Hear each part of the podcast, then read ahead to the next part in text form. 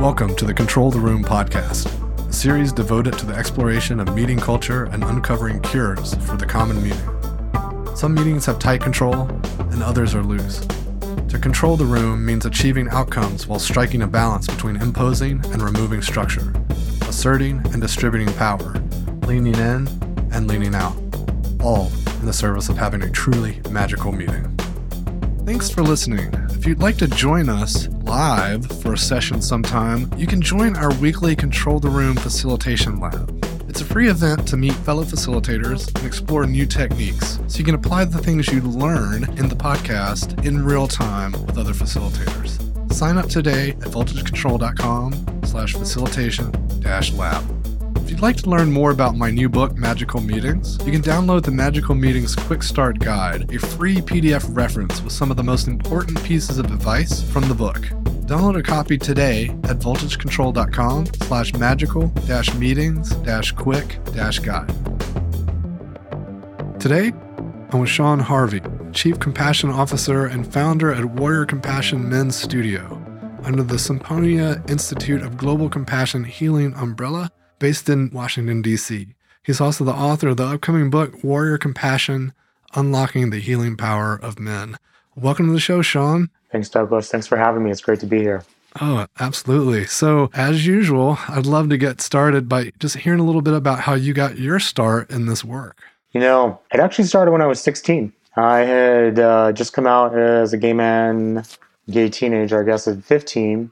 And I knew I, I had actually a pretty easy time of it back in 1989, actually. And a year later, I was like, there's no way to socialize besides going to bars. And so I, being the kid that I was, I reached, I found a gay activist that was in the newspaper, called him up and said, hey, I, uh, I want to volunteer and I want to work with gay youth and help them to come out. and with that, he said, Well, nothing like that exists. And I said, Well, I think there should. He said, Well, we'll give you the resources if you want to create something. And I started something called Youth Quest as a gay and lesbian youth group for the city of Dayton, Ohio um, at 16. And 30 something years later, it still exists, now serving all of Southwest Ohio from Columbus, to Cincinnati over to Indianapolis. And I say that's the starting place because I think that was, you know, for the work that I do with Warrior Compassion, I tend to be someone who sees a need, I see the suffering, I see the the questioning, and I'm like, okay, let's just create something. So I think in a sense I'm a social entrepreneur. And I just believe in in creating something uh, that will will meet a need to help others. Wow, that's incredible. So many questions emerging. I guess for one, you know, I, we talked a bit in the pre-show chat around your work in intimacy and just the nature of how men struggle with that. And I wonder, with your experience in coming out at the age of 16 and then helping so many people come out, I mean, that's that's a lot of work and intimacy. So I can't help but think that there's a direct connection there too, not only in this kind of social entrepreneur space, but specifically in this experience of working in intimacy from such a young age. Well, yeah, you know, I, I think I have a very long, kind of crazy journey that brought me to this work. You know, within that were my own struggles with connection, loneliness, isolation, drug addiction, sex, you know, sex addiction, all these things where I was still, even if I was helping others within my own personal life, I was still struggling to create that sense of intimacy, that sense of connection. I think for a number of reasons. But I think one, just as men, so many of us have not been socialized to socialize in healthy ways where I talk to a lot of men now who are doing amazing things in the world. They're leading organizations, they're leading departments, they're social entrepreneurs. They're, they're, they're bringing deeply held values to humanity. And yet, when we have conversations around love, sex, dating, relationships, sort of like I see a very different person come through. And a lot of times, I think that's where a lot of our shadow is. And when I talk to a lot of folks who do personal transformation work, spiritual healers, and what have you, you know, we often say the the intimacy work, the relationship work. This is often the fine. This is a later frontier of the transformation journey because it's really where our wounding, where our shadow, where our shame, what have you, is just packed in, and it's really in that shadow, which is really the unconscious. and from that place we're often unaware or we're working on other things and this is the, the, the stuff that's that's still deep seated be it attachment wounds or the ways that we're we're seeking we're yearning we're, we're, we're running into intimacy out of out of need or we're running away from intimacy out of you know and, and both of them are based in fear so it's it's it's how do we move this energy from from fear into love um, to really help us become more whole, more integrated. And it really asks us to look at our truth and our own wounding in a deeper way that really, I think, allows us to then be more compassionate, to be more conscious, to be more connected with ourselves and others. It reminds me of a lot of leadership development, training, etc. Talks a lot about vulnerability, you know, and creating cultures of vulnerability. And I haven't heard a ton of framing around you know, this intimacy and the shadow side of how men might have these things locked away in, in this way. And I wonder if how linked do you found that to be to people's ability to be vulnerable? I think uh, we're going to be as vulnerable as we're comfortable, or, or as vulnerable as we're aware. You know, to be a to be a leader today, I think to be able to to be vulnerable, to model vulnerability, we still have to be aware of our own stories and like what are we comfortable sharing of our own stories? What are we comfortable of sharing of all parts of ourselves. And when I when I, in writing my book, one of the things that, that came through loud and clear is, you know, it's one thing for me to be vulnerable with my employees, right? But if fear, you know, one place that I, I found a lot of men expressed fear in the interviews I conducted was the fear of being vulnerable in front of other men, regardless mm-hmm. of if it's at work or outside of the workplace. And I think that's where, as men, we still have these, you know, these challenges of competition, comparison, and insecurity. And I think within that, for many of us, we have internalized an ideal of what it means to be a man. And then we compare ourselves to our own ideal. And the ways that we don't measure up to our own ideal, that's where we can experience shame. Mm. When we see other men who have and measure up to the ideal that we have, that can create comparison and insecurity, that they're more of a man than I am or whatever that can bring up. I think there's a lot of nuance to explore and what it means to be vulnerable in vulnerability. But I think when we when we get to these conversations around intimacy, the way I describe intimacy is, you know, it's really having the courage, and that's what warrior compassion is about. Is really having that energy, that courageous energy to look at yourself in a fearless way. And when you do that, it's really about being on this journey to discover the truth of who you are and then more importantly, learn to love the truth of who you are, the good, the bad, and the ugly. And then to be able to see others in their truth, not their masks, not their protective layers or their constructed identity.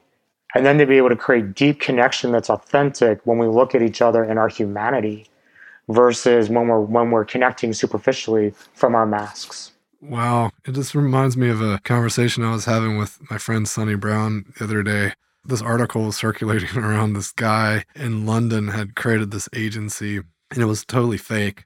And he managed to hire a bunch of employees and their contract stated they wouldn't get paid until the clients had paid. And so these people had been working for six months and none of them had gotten paid. And it all came out and came crashing down. When we were kind of unpacking it and talking about it. She was like, this wouldn't be possible if people didn't have a sense of unworthiness. If people didn't think that like oh if i go here i can prove myself. If i go work for this cool agency i can prove myself.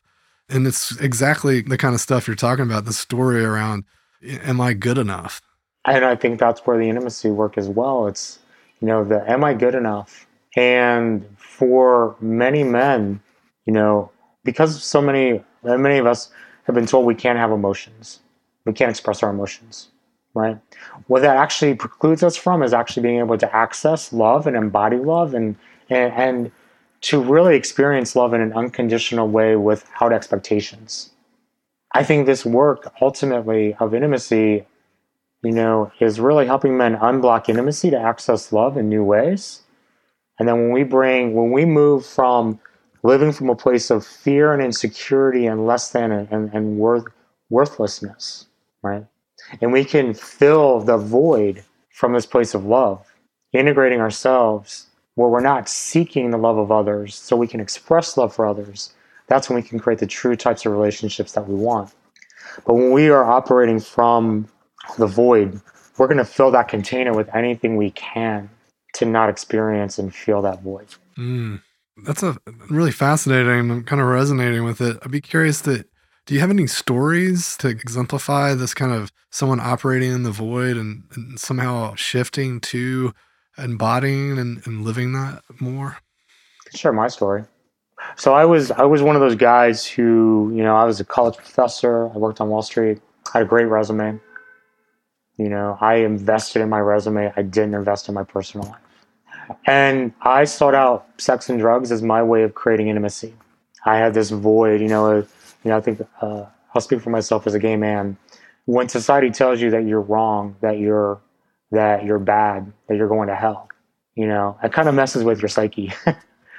and so, regardless, you know, and I, you know, I, I grew up in the in, in the in the '80s. It's a very different time, and so for me, it was, you know, I I I had a deep void in me. I didn't know how to love myself, and so I sought it out in through mostly sex, but then also drugs later on.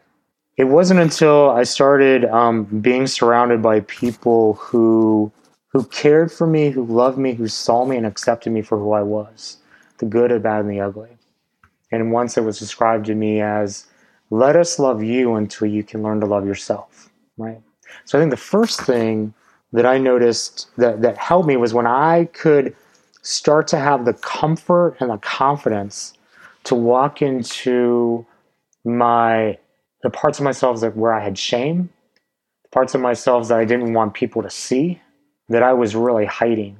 When I could lean into that and then, you know, you know, inching slowly, step by step, but like taking a step, putting it out there, being exposed, but then being accepted, not rejected or judged.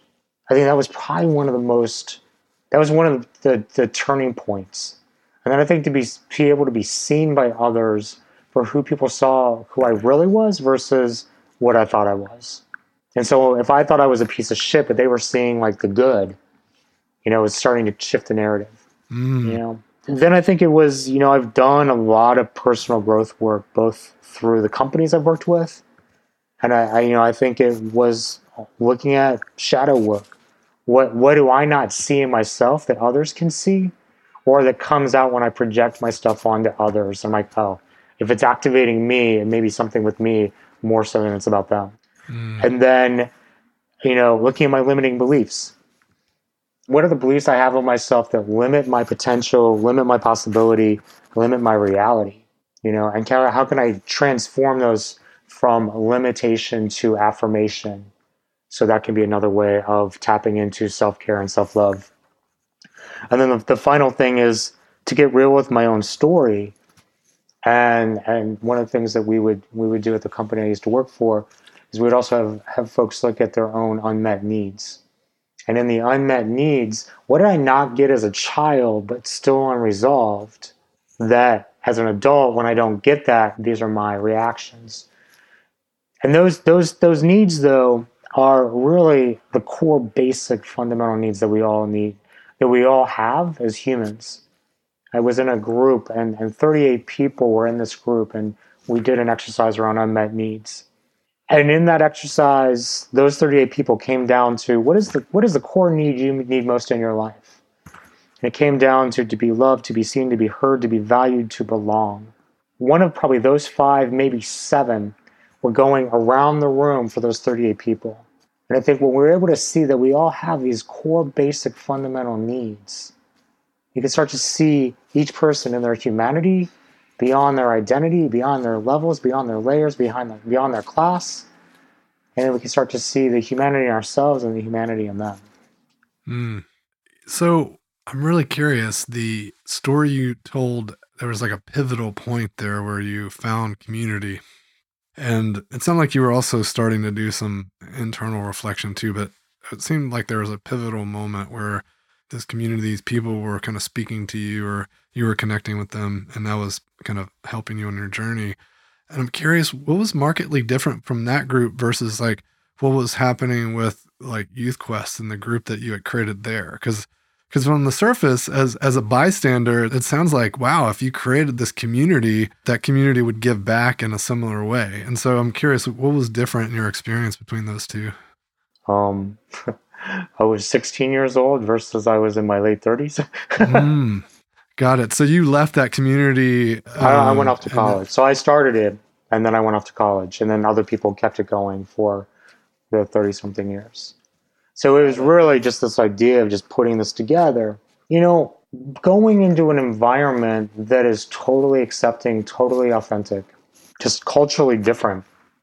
Um, and this was in a workplace, right? So it's like going mm-hmm. into a corporate culture where they really do walk the talk that you can bring your full self to work, which I don't think a lot of organizations actually do provide that.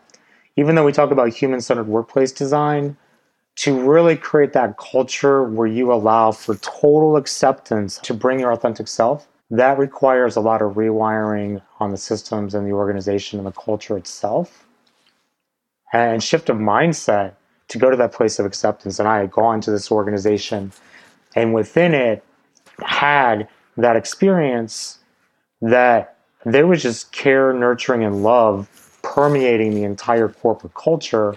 And those are really, in a sense, part of the value system and the ethos. Mm. You know, I think when you when you look at an organization and the organizational culture is steeped in love, you're going to feel it. It's going to give you a very different perspective than if it's just based on numbers, if it's based on outcomes and measures, and it's based on performance alone. Wow. Yeah. You know, it's like that's painting a really vivid picture now. You know, it's like this like go to college, you know, like there's a lot of shifts and transition and a lot of things happening. And I'm sure going to companies that are not anywhere near the values of the company you're describing, that could lead to a deep, dark hole, even though you started from a place of having community where you even fostered and grew the community. So I think about the individuals that didn't even have that foundation, like how how deep and far and dark it could get. You know, one thing though, I just want to I'll call it on myself and then also what I see in a lot of men. Like I said, we weren't, you know, many of us weren't socialized to socialize in healthy ways.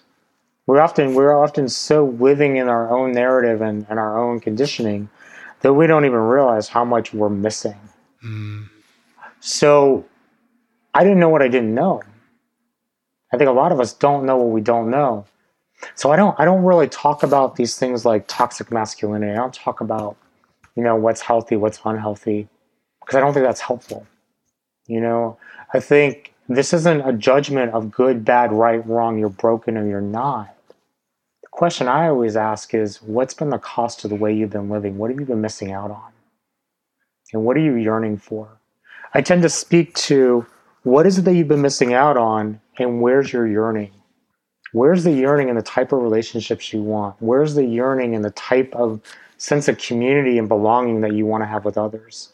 What's the yearning for the way you're loved and, and, and are and can love and to the ways you can be seen and heard and experienced? Like that that to me is really the the bigger questions and and and you know in my second master's degree I studied existential psychotherapy as my orientation. And I really kind of break it down to when we're looking at all of this work, when we're trying to find our truth, it really comes down to these four questions Who am I? Why am I here? What am I here to do? And how do I love? If we brought a lot of these narratives down, like down to those questions, I think we'd have a very different conversation and exploration. I think a lot of what's out there right now, we're trying to change the system, but we're intellectualizing it and we're keeping it in a head based conversation. I think getting to the heart of these questions can move us into the heart, move us into the into our intuition, and move us into the truth of who we are at our core, the core sense of our being. Mm.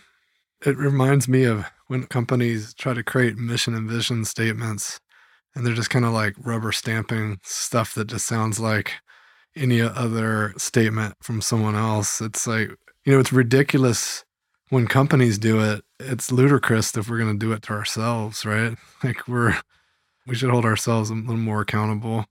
And it comes back to a point you made around, you know, companies talking about wanting to be accepting and but you rarely see them actually being able to be successful there. I'm curious what you see as the most common pitfalls or or even what are ways that companies could strive to do better? I think we're focusing too much on behavior change. We're not focusing enough on heart transformation. Mm.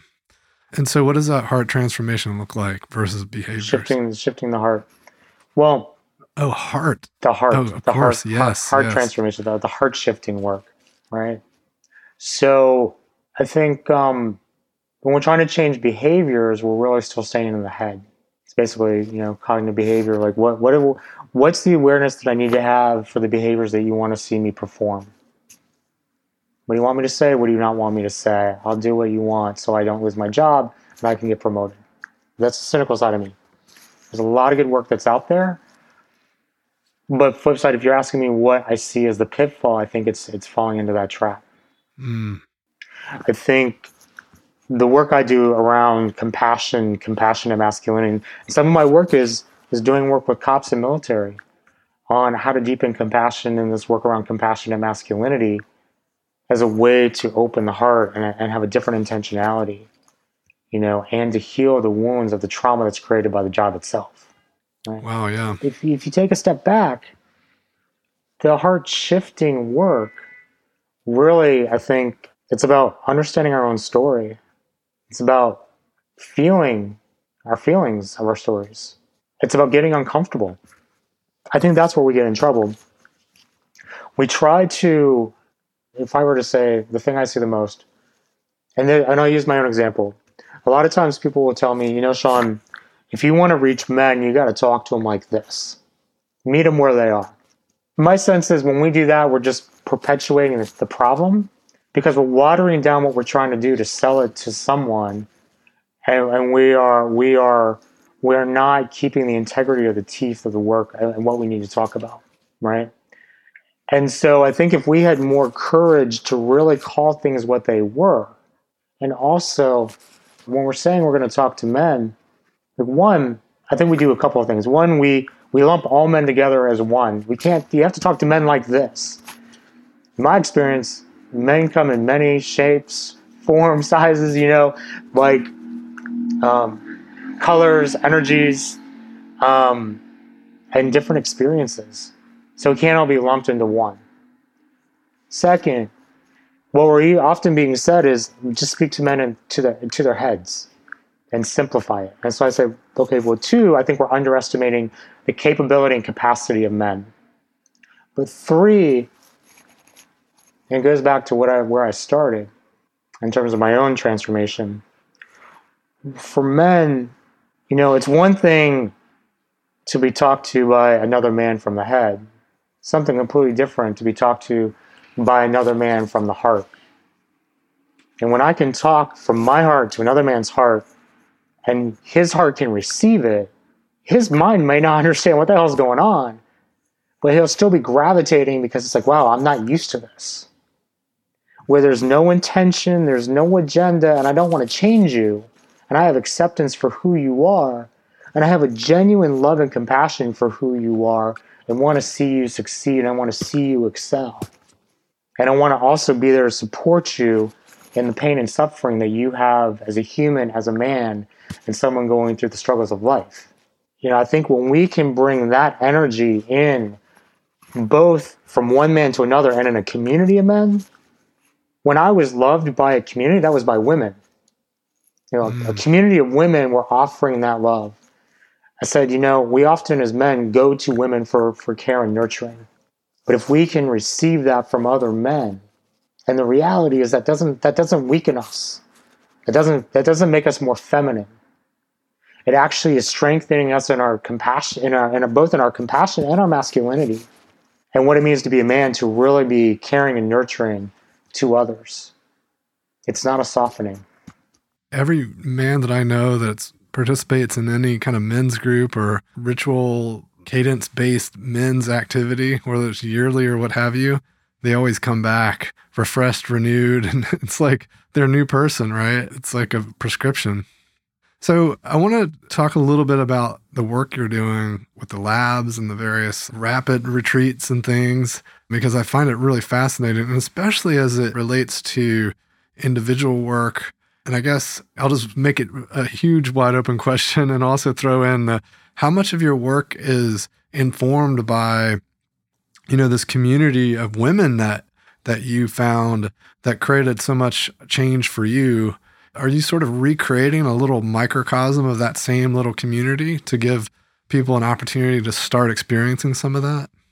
You know, I often when I talk to men and men's work, you know, from whatever community they're in, I'm like, you know, I did my men's work through the feminine. In the company where I was, I was I became the head of personal transformation and well-being.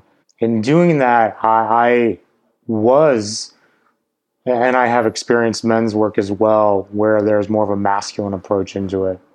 And what I noticed when actually in the company is I would talk to men who were being transformed through the feminine, and these are all straight men who were, you know, married, kids, working in, in departments like IT, distribution, finance, and some of the creative areas.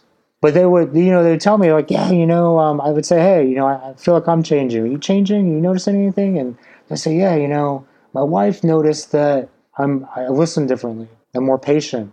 I'm more patient with nuance. You know, I can be in a conversation. We can really go into the granular level of the gray. I stopped needing to be right all the time. I started to be more curious. Started to have more access to my emotions, and I could read her emotions. Uh, and I started to be more creative, and I started to solve problems differently. I said, you know, eh, but what men realize is they weren't really doing anything. they were just like being in this culture and that culture of acceptance and that culture of the feminine was just like helping them see things, experience things, and, and have a different way of being. And I think in reality, I, I bring that perspective when I think about what the ways to work with men. You know, my sense is we start in, for many of us, we start in the wounded masculine. You know, we start in our own wounding. We start to tap into in this work into the feminine, but it can still be in the in the wounded feminine but we heal through the feminine to strengthen us back into the masculine. I think one of the challenges is that in the world today, there's the, the masculine and masculinity has become so, you know, polarizing and demonized that a lot of men, when they start doing the work, shy away from the masculine. I think the reality is we need both the masculine and the feminine. And the way I describe it, and I, I'm talking not just from the conditioning, from the constructs of masculinity and femininity, I'm talking about the energy within us that we all have these energies. You could call it the masculine feminine. You could call it you could call it the head and the heart. You could call it the active receptive. You call it the yin and the yang. It doesn't matter what you call it. The reality is you can look at yourself as you operate on these two poles, your energy.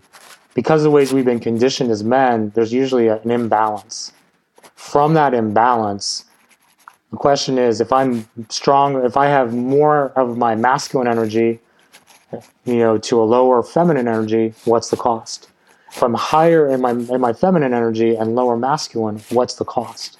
And then what happens when I'm more balanced in my masculine and feminine? The way I describe it is you're really then just getting a greater agility in the ways you respond to what's thrown at you by the world. You know, what life throws at you, you're able to do more of the dance and have more access to more of yourself in dealing with the challenges that you're going to experience in life and to have a mm. more fulfilling life. It's interesting. It, it kind of reminds me of being stuck in one gear versus being able to change gears. Totally. You know? Yeah. Totally. Much more resilient. So, which brings me to another kind of curiosity, which is what would you say is possible through this work? You know, when we peer out into the future, you're doing more of this work, other people are doing it, and it's like amplified and amplified. And what does the world look like? How do things change? Well, I think first the word that comes to mind is liberation. You know, when we're when we're not telling men to change because they're broken, they're weak, or they're there's something wrong, but we're really saying, you know what? If you want to come into your best self, there are certain things that have been happening in your, most likely in your conditioning that's constricting you and, and holding you back and keeping you hostage from your real self. I think this work is about liberating men to come into the fullness of who they are.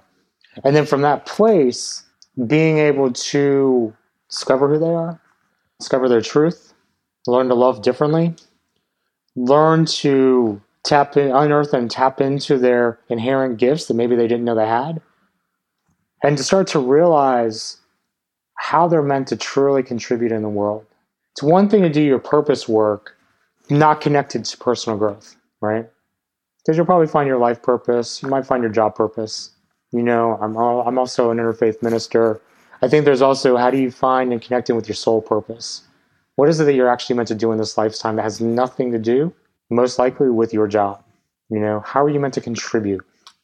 I think when more men can discover that, um, that's going to create a new possibility.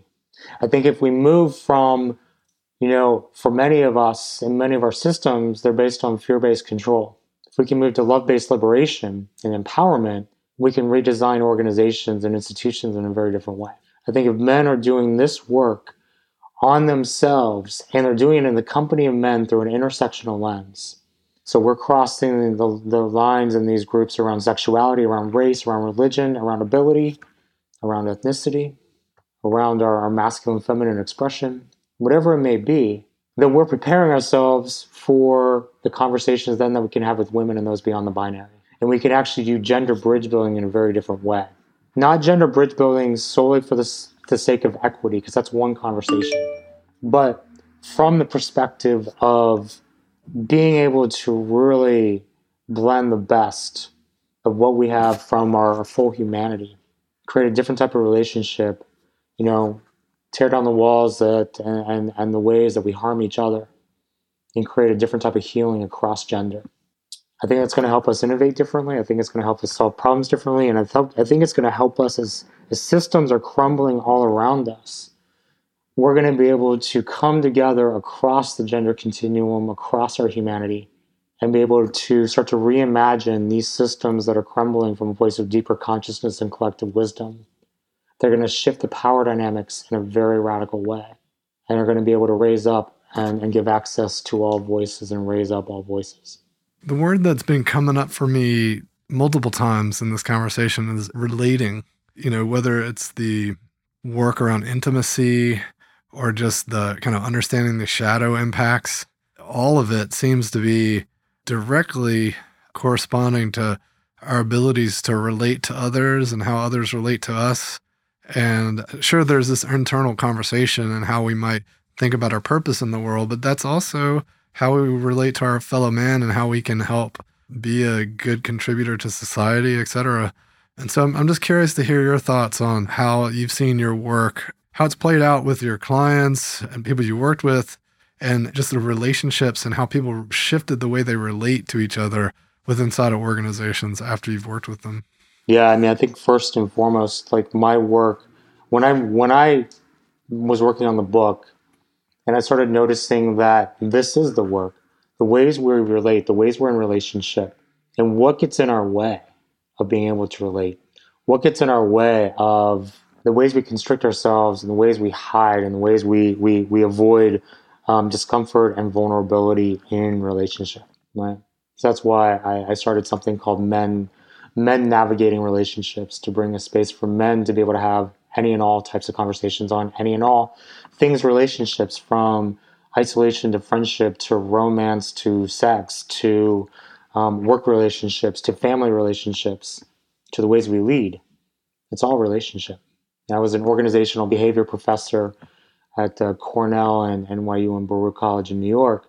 So I pretty much had 10 years of teaching people how to relate as, as part of the mix of, of the things I've done in my life. And I think it does come down to that. I think it does come down to the ways we relate. What I've seen is in the work I've done, people showing up in an authentic way, people relating in an authentic way and creating authentic connection people sharing openly and having the hard conversations, leaning into the discomfort of those conversations and having the courage to be able to say what needs to be said and and, and be supportive and be and companion with each other so people can feel that they have been heard and seen in the conversations and that people have learned how to listen deeply for each other as a gift versus listening to understand, listening to respond, but really um, mm-hmm. having that intentionality of listening to both receive and understand and to get curious with each other. That's an important tenet in facilitation for sure. You know, listening to understand versus listening to respond. I want to end here with giving you an opportunity to leave our listeners with a final thought. You know, I would say to, to think about what holds you back from doing this work, right? It can be the fear of opening Pandora's box. It can be the fear of what are those emotions that are within me? If I let them go, will I be able to stop? Will this make me less of a man if I do this work?